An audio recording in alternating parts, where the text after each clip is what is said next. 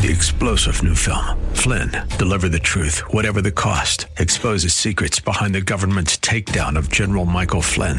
Flynn knew what the intel world had been up to. He ordered the first audit of the use of contractors. This set off alarm bells. He told the truth. He was the most dangerous person for Donald Trump to hire. They had to get rid of Flynn. Flynn, deliver the truth, whatever the cost. Available now. Watch it today. Go to salemnow.com. Salemnow.com. The following is a conversation between Captain Ivonne Roman of the Newark Police Department and founder of the Women's Leadership Academy and Denver Frederick, host of The Business of Giving on AM 970 The Answer WNYM in New York City. Despite overwhelming evidence that female police officers have a positive influence, women make up just 12% of police forces nationwide, a figure that has remained stagnant for the past 20 years. There are a number of reasons for this, including physical fitness tests that some believe are designed to exclude them. Championing the cause for more female police officers is Captain Ivonne Roman from the Newark, New Jersey Police Department. She's also the founder of the Women's Leadership Academy and an executive board member of the American Society of Evidence Based Policing. Good evening, Ivonne, and welcome to the Business of Giving. And thank you for having me here. Let's begin with the big story, one that everyone has been talking about and you've helped bring national attention to, and that is a change in the fitness test in New Jersey and the impact that that has had on female recruits. What has been going on? I noticed it around uh, 2014 or 2015. The city of Newark had laid off approximately 167 officers in 2010, and I was charged with conducting a personnel analysis. And I found that another 600 officers could retire by 2020 if we didn't start an aggressive hiring plan. Uh, the plan was approved, and what I noticed was that as recruit classes were cycling through academies through the entire state of New Jersey, that women were failing at rates between 60 and 80 percent, and no one could explain why.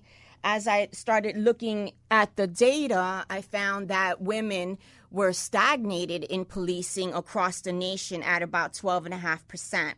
I uh, got myself trained as a physical fitness instructor to see if I could uh, determine what was going on in the academies.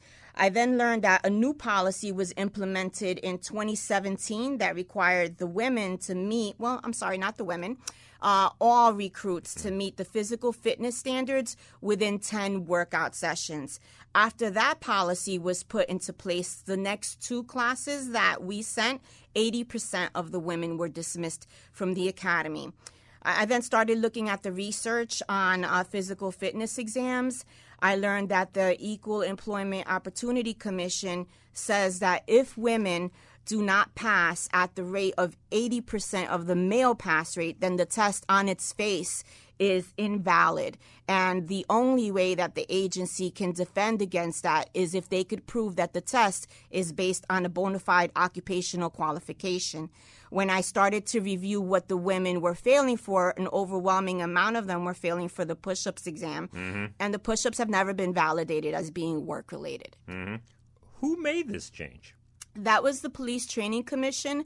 Uh, they had been planning it. Um, I hear about a year, a year and a half. It went into effect January 1st of 2017. But for some reason, the rate of women being dismissed from the academy had started climbing in 2015, and it reached that 80% mark after 2017 when they implemented that new policy with the 10 workout sessions. Why so few sessions? I mean, this goes on for a while at the academy. Why were they given so little time to improve? Uh, there has been um, no reasonable answer for that. USA Today conducted an investigation where they gathered 10 years of records and they spoke to numerous individuals at the Police Training Commission. It seems that that was a decision made amongst the commissioners at a meeting. Uh, they thought that 10 sessions was sufficient to have someone pass those fitness standards. Uh, their test is based on the Cooper test. Mm-hmm. Um, the test that they implemented in 2017 had been found to lead to disparities in Pennsylvania just the year before. And um, they implemented that test knowing that I had been challenged and that they lost that challenge in uh, the Pennsylvania State Police. So they figured they'd add the 10 workout sessions to give people a little more time, but those 10 workout sessions have never been validated. It's not based on science, it's not based on physiology. The people who actually designed the Cooper test said that they've never heard of anything like that, and there's no way possible that someone who couldn't perform that exam on the first date could uh, perform that on the 10th date. Yeah. Uh, if you give them uh, sufficient time, uh, men and women can build body mass, uh, and and especially upper body mass. Women have less testosterone than men, so it will take them a little longer um, to be able to pass that test. But that ten workout session just doesn't exist anywhere else in the United States. So now that this has come to everyone's attention, USA Today did cover it. You gave a TED talk about it. What kind of activity has that generated at the state level in New Jersey? There's uh, talk about reviewing the standards again. Um, the opinion on the Police Training Commission board seems to be divided. One individual that was interviewed said um, that if it's leading to disparities, that they would address it, that they weren't aware that this was leading to disparate outcomes. Uh, another individual that was interviewed said that the uh, academy is not a day spa, mm-hmm. and that if they come in and they're not able to perform it, it's not their job to uh, get someone to that level where they can pass the test. But I argue that the military does the complete opposite, and law enforcement community has deep respect for law uh, for the military. The military guarantees you that if you come in on, on day one and you pass the background and, and the physical and, and it shows that you can be trained that at the end of that 12 weeks they will turn you into a soldier mm-hmm. that you will pass that test. Um, it's very hard to fail out of the military because they'll assign someone to you to make sure you pass that test. So why are we holding our police officers to more stringent requirements that our own u.s military? We're not training soldiers. We're training public servants. What's the impact been on these women women who have failed the test. I would imagine in many cases they quit their jobs to do this. Um, uh, uh, really tough stories. Um, women um, invested about two thousand dollars in in fees and equipment. They mm. quit their jobs. They cut all their hair off to to be fired within the first two and a half to three weeks. A lot of them uh, couldn't return to their jobs. Um, it, has been a challenge, but these women really wanted um, these positions, so they came to me so I can train them to pass this, this physical fitness test, and they went back and they've been successful. And what I found is that the sweet spot is around two and a half to three months where they're able to pass this test. The academy's five months long. What this means is, had they not been fired, they would have passed this test. Yeah and, and and let's consider all the money that was spent in the background check, the medical, the psychological. Um, it was a huge investment just to kick these individuals out between two and a half and three weeks. When law enforcement is admittedly experiencing a recruitment crisis, it's it's national news. Yeah. Uh, are we looking at a class action suit here? The women that uh, are in my group did not want to sue. They wanted to uh, prepare and re-enter the academy. The the newspaper article mentions a class action suit. I don't know uh, which women are involved in that program. In my program, the women that um, joined my group decided to re-enter the academy. And I've had women that it was either their second or their third academy, mm-hmm. and um, they're thankfully um, all police officers. I had um, my biggest group graduate on July 25th. I had 17 women pass the Newark Police Academy. Well, we'll stay tuned to this story. It is incredibly uh, important and interesting. You know, in addition to these physical fitness tests, are there other systemic obstacles, both in New Jersey and across the country, that limit the number of women who become police officers? Because so when I started this program, it was based on my observation on what was going on in the Newark Police Department, and I'm also a PhD student, so I wanted to study it in um, a, a scientific way mm-hmm. and, and control the group to just Newark Police Department. But because so many women were facing the same challenges across so many different um, law enforcement agencies in New Jersey and even federal agencies, I had to open it up. Um, so I'm training women a- across um, different agencies. I've trained Newark, Irvington, East Orange, the state police. I have an FBI recruit. I've done DEA, um, juvenile justice. So a lot of chiefs will argue that women don't want these jobs. They do. Um, they, they, they travel to Newark even though they live far away. Some travel as far as an hour in order to get these sessions. Um, they need to be supported. So when chiefs say that they want uh, to recruit more women, I argue, does your recruitment message mirror the culture of the agency and the academies that they're going into? Yeah, and almost all these chiefs are men, I presume. I think there are about 450 uh, police departments in the state of New Jersey. How many female uh, police chiefs are there? Um, a very small amount. I think uh, about 10. And nationally, there's about 3% hmm. of uh, uh, police chiefs. Yeah. You know, I mentioned in the opening the positive impact and influence that women police officers have and uh, how they make communities safer. Tell us a little bit more about that research. So I, I started looking at the research. I like to give uh, evidence based facts, um, statistics that have been researched, not my own personal opinion, because it's easy to dismiss someone's opinion. You have to support it with facts. Mm-hmm. And what mm-hmm. the research shows is that women are less likely to be named in a lawsuit, less likely to be named in a citizen complaint. Uh, they use less force. Uh, it, research shows that their mere presence on a scene also lowers the use of force among other officers. Uh, women have uh, great interpersonal communication skills. They naturally de escalate. They don't have to be trained to do that. And these are traits that some men possess also, but they've been uh, innately found uh, within women. Yeah. And I think it culturally we're we're we're more communicative communicative and that translates to to the role of policing. Yeah, and from what I gather, that's not tested to the level the physical fitness is in terms of your interpersonal skills and how you communicate and things of that sort. And it's certainly equally, if not of greater importance. I, I would say it's of greater importance, yeah, especially um, now where there's these strained relationships between policing and community. Um, I just came back um, from a Noble conference, and one of the chiefs said, "You know, um, you know, um, a lot of people, what they have is their pride, and um, they will defend their pride." Mm-hmm. Um, so. I've had um, instances, and I don't like to use anecdotes, but I'll, I'll, talk to someone, and I might not be able to help them, but I hear them out, and they're so grateful, even though I wasn't able to resolve their problem and they'll say, "Wow, you don't act like a cop." No, you listen. And yeah, and that's a shame, you yeah. know, um, because uh, it it it's takes so little to, to just give someone an ear, let them vent, right? And mm-hmm. and you may be able to resolve the matter just by hearing them out, even though you couldn't fix exactly it was that they caught you for. Absolutely. You have founded the Women's Leadership Academy. What's yes. the mission of that organization and what kind of programs do you offer? So, we started that because of the number of women that were failing the academy. I realized that 10 workout sessions just wasn't enough.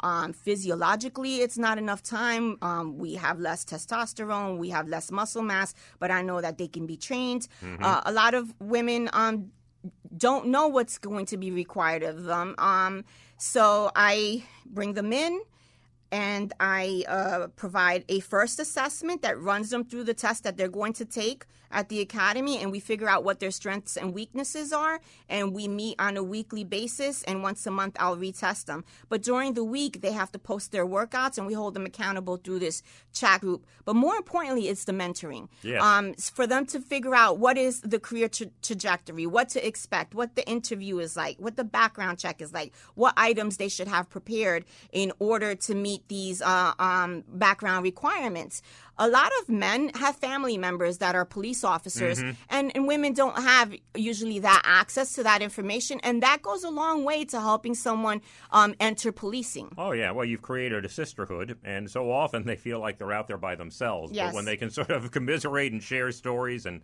and uh, and tipped with each other, it makes all the difference in the world. Yeah, I, the relationships are beautiful. Um, I, I, consider a lot of them my friends. They've been to my house. I've been to their house, and these relationships uh, really don't exist within police departments because there's too few women, mm-hmm. or um, maybe um, there's this concept of othering where where you're a minority, you align yourself with uh, the the thoughts of um, management and you're scared to speak out and advocate for yourself. So part of what we do here is creating these relationships so that we also have a network that recommend each other for training, recommend each other for positions, because that's how someone gets ahead. That's how someone gets on the right track for leadership if that's what you want. Absolutely. Well, as you mentioned a moment ago, much of policing has been done based on old assumptions and stories and anecdotes, and sometimes things that just seem to make sense. But you are a uh, executive member of the uh, board of the American Society for Evidence-Based Policing, and you're looking at these practices in a much more scientific and rigorous way. So, let me ask you about a couple. Um, starting with broken windows. First, why don't you explain to our listeners exactly what broken windows is and what evidence has shown where it's been practiced? So, broken windows was a theory by George Kelling and James Q. Wilson. It was a magazine article published in The Atlantic in, in 1983, I believe.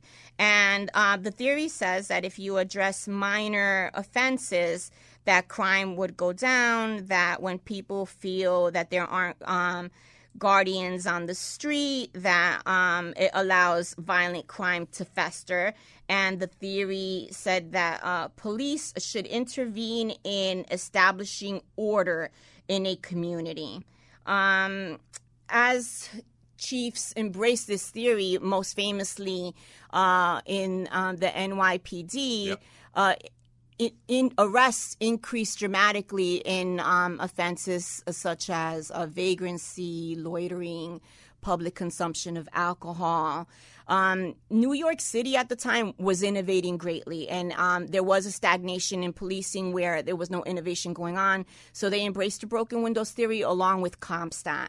So um, crime went down in New York City, and uh, a lot of people took notice because uh, New York City was a very violent city, and now it's one of the safest, largest cities in the world. And people, um, the assumption is that broken windows was the driver of that. But there have been many studies examining whether it was broken windows or not, and uh, it, it's mixed reviews. Yeah. Um, many um, studies find that uh, this was not related to uh, broken windows, that you can't separate broken windows from CompStat, um, and that crime was going down nationally, even, even in cities that did not implement broken windows. And then there's the question of the harms and um, the over incarceration of individuals. Uh, broken windows is practiced in uh, areas that are experiencing disorder, which tend to be black and brown communities. And the way that broken windows is enforced um, is usually through arrests. Um, though James Q. Wilson and George Kelling didn't advocate for mass arrests in the original article, um, it can't be denied that it, it was counted and measured as arrests, even in an article that was ri- written by George Kelling um, in defense of broken windows. Um, the argument goes that it's the ivory tower elite that are attacking uh, broken windows and that they don't have a fundamental understanding of the needs of police departments. Uh, James Q. Wilson, um, and I'm sorry, George Kelling, and an individual named Sousa, uh, William Sousa, I believe, wrote a paper, and they said, We will prove once and for all that Broken Windows works. In a 10 year period, uh, for every 28 low level offense arrests that were affected, one violent crime was prevented. In the span of 10 years, 60,000 violent crimes were prevented. So I'm not a statistician, but I pulled out my calculator and I multiplied 28 arrests times 60,000 violent crimes over a 10 year period. And that came out to about a million six hundred thousand and eighty, 680,000 people being arrested. So that means that 1,620,000 people weren't responsible for violent crimes. So you have to ask yourself do the ends justify the means? Are, are these people, mm-hmm.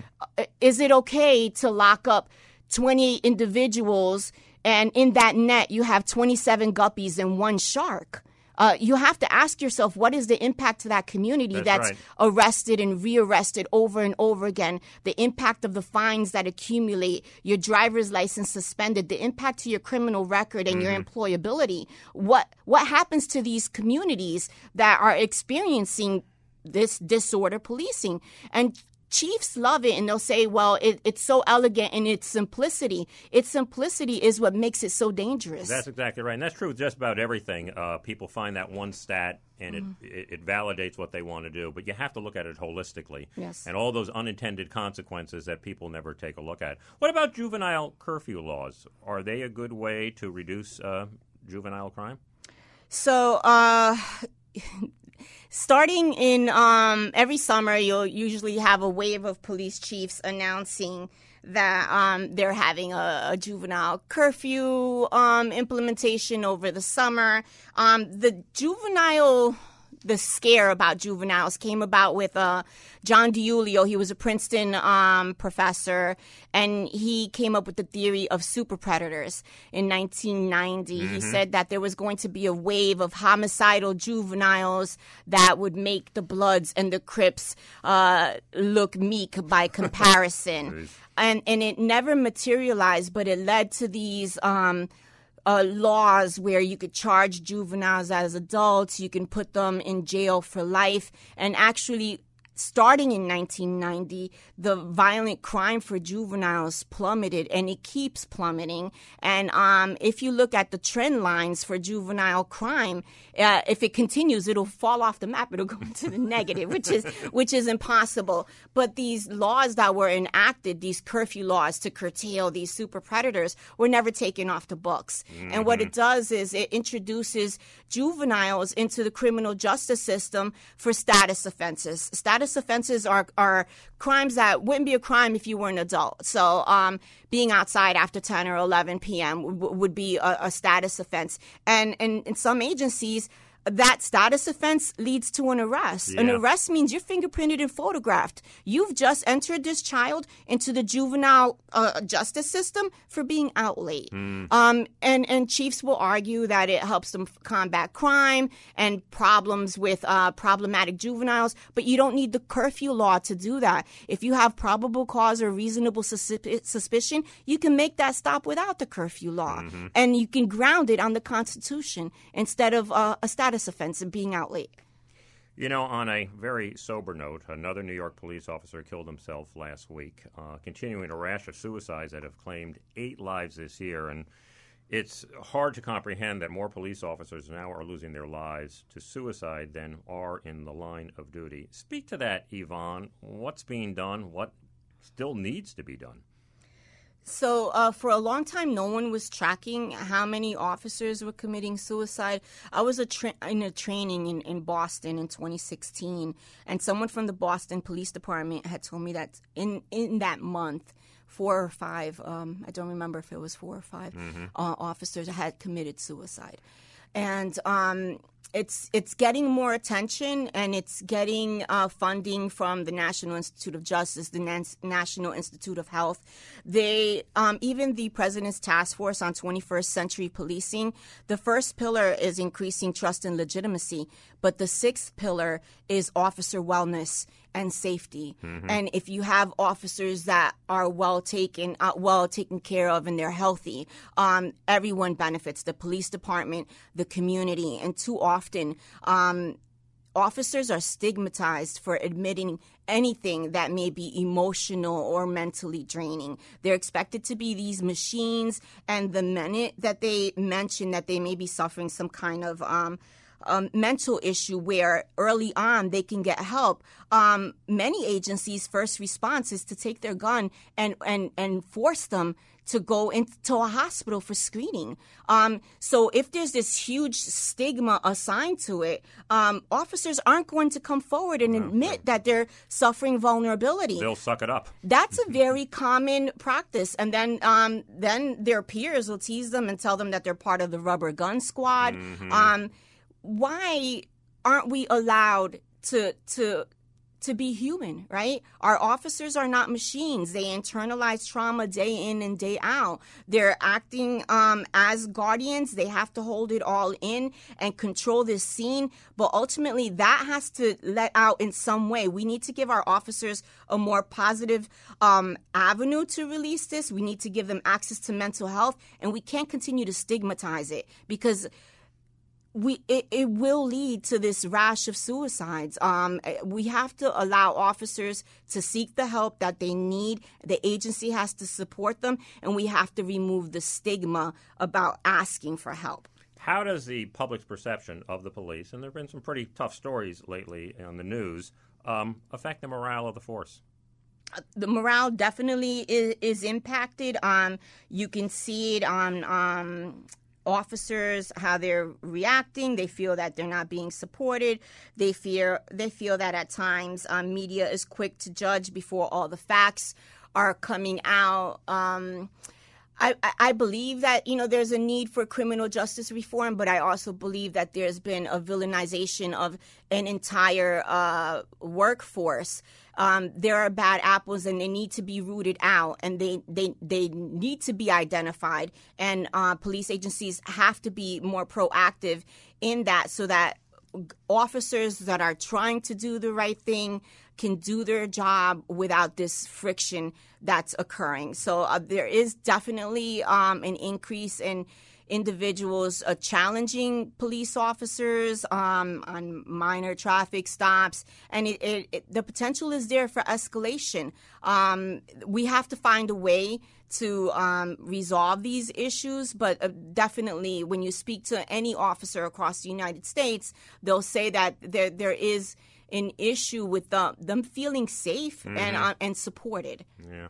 Let me close with this, Ivonne. For a young woman, maybe in the process of making a career choice and thinking about becoming a police officer, what advice would you give her? So, um, I mentor, uh, right now we have about 150 women in my group, and I'm very honest with them. Uh, it's a great job. Um, if I had to do it all over again, I will. But was it easy for me? No, it wasn't. I had to work twice as hard for half of the recognition. Um, there is the part of being sexualized always. Um, I once was given an award for crime reduction in my precinct, and I was interview- in, um, I was introduced as the most beautiful captain in the police department. That completely diminished my accomplishments. Um, it and, and and it detracted from what I had uh, achieved. So um, there, it, it's a, a great job. I've when I've I've been a police officer, no day has been identical to the one before. I've been given incredible opportunities. I've been able to test all the way up the chain of command. I even served as chief of police. But I want women to go in knowing what the climate is and what we can do together to, to change that. Because I believe that uh, change comes gradually with a gradual pressure, right? It's having these uncomfortable conversations about my own experience and what they can expect. And then they know uh, how they can act, they know how they may react, they know what the laws are, they know what their recourses are, and that they know that they have a support system that, that will help them. That's what this organization offers. It's a great job, and, and I recommend it wholeheartedly. Well, Captain Ivonne Roman of the Newark Police Department and founder of the Women's Leadership Academy, I want to thank you so much for being here this evening. You gave a splendid TED talk covering a lot of this. Where can listeners go to watch it? Um, you can go to TED.com. Ivonne Roman. So uh, if you go onto TED.com and enter my name, Ivonne Roman, you'll find uh, the talk. It's only six minutes, but it's six minutes of gold. Mm-hmm. Thanks, Ivonne. It was a real pleasure to have you on the show. Oh, my pleasure being here. Thank you. I'll be back with more of the business of giving right after this. The Business of Giving can be heard every Sunday evening between 6 and 7 p.m. Eastern on AM 970 The Answer in New York and on iHeartRadio. You can follow us at Biz of Give on Twitter and at Facebook.com slash Business of Giving. Three star general Michael J. Flynn, head of the Pentagon Intelligence Agency, knew all the government's dirty secrets. He was one of the most respected generals in the military. Flynn knew what the intel world had been up to, he understood its funding. He ordered the first audit of the use of contractors. This set off alarm bells. The explosive new documentary, Flynn, Deliver the Truth, Whatever the Cost, and covers the facts behind this scandal. Flynn told the truth. He was the most dangerous person for Donald Trump to hire. I find out the worst enemy that I'm going to face in my life is right here in America. They took my assessment and they wanted me to change it. And I was like, I'm not changing it. They had to get rid of Flynn with in depth interviews, archival footage, and never before seen personal records of the man behind the headlines. I just felt like I was drowning. Flynn, deliver the truth, whatever the cost. Available now. Watch it today. Go to salemnow.com. Salemnow.com.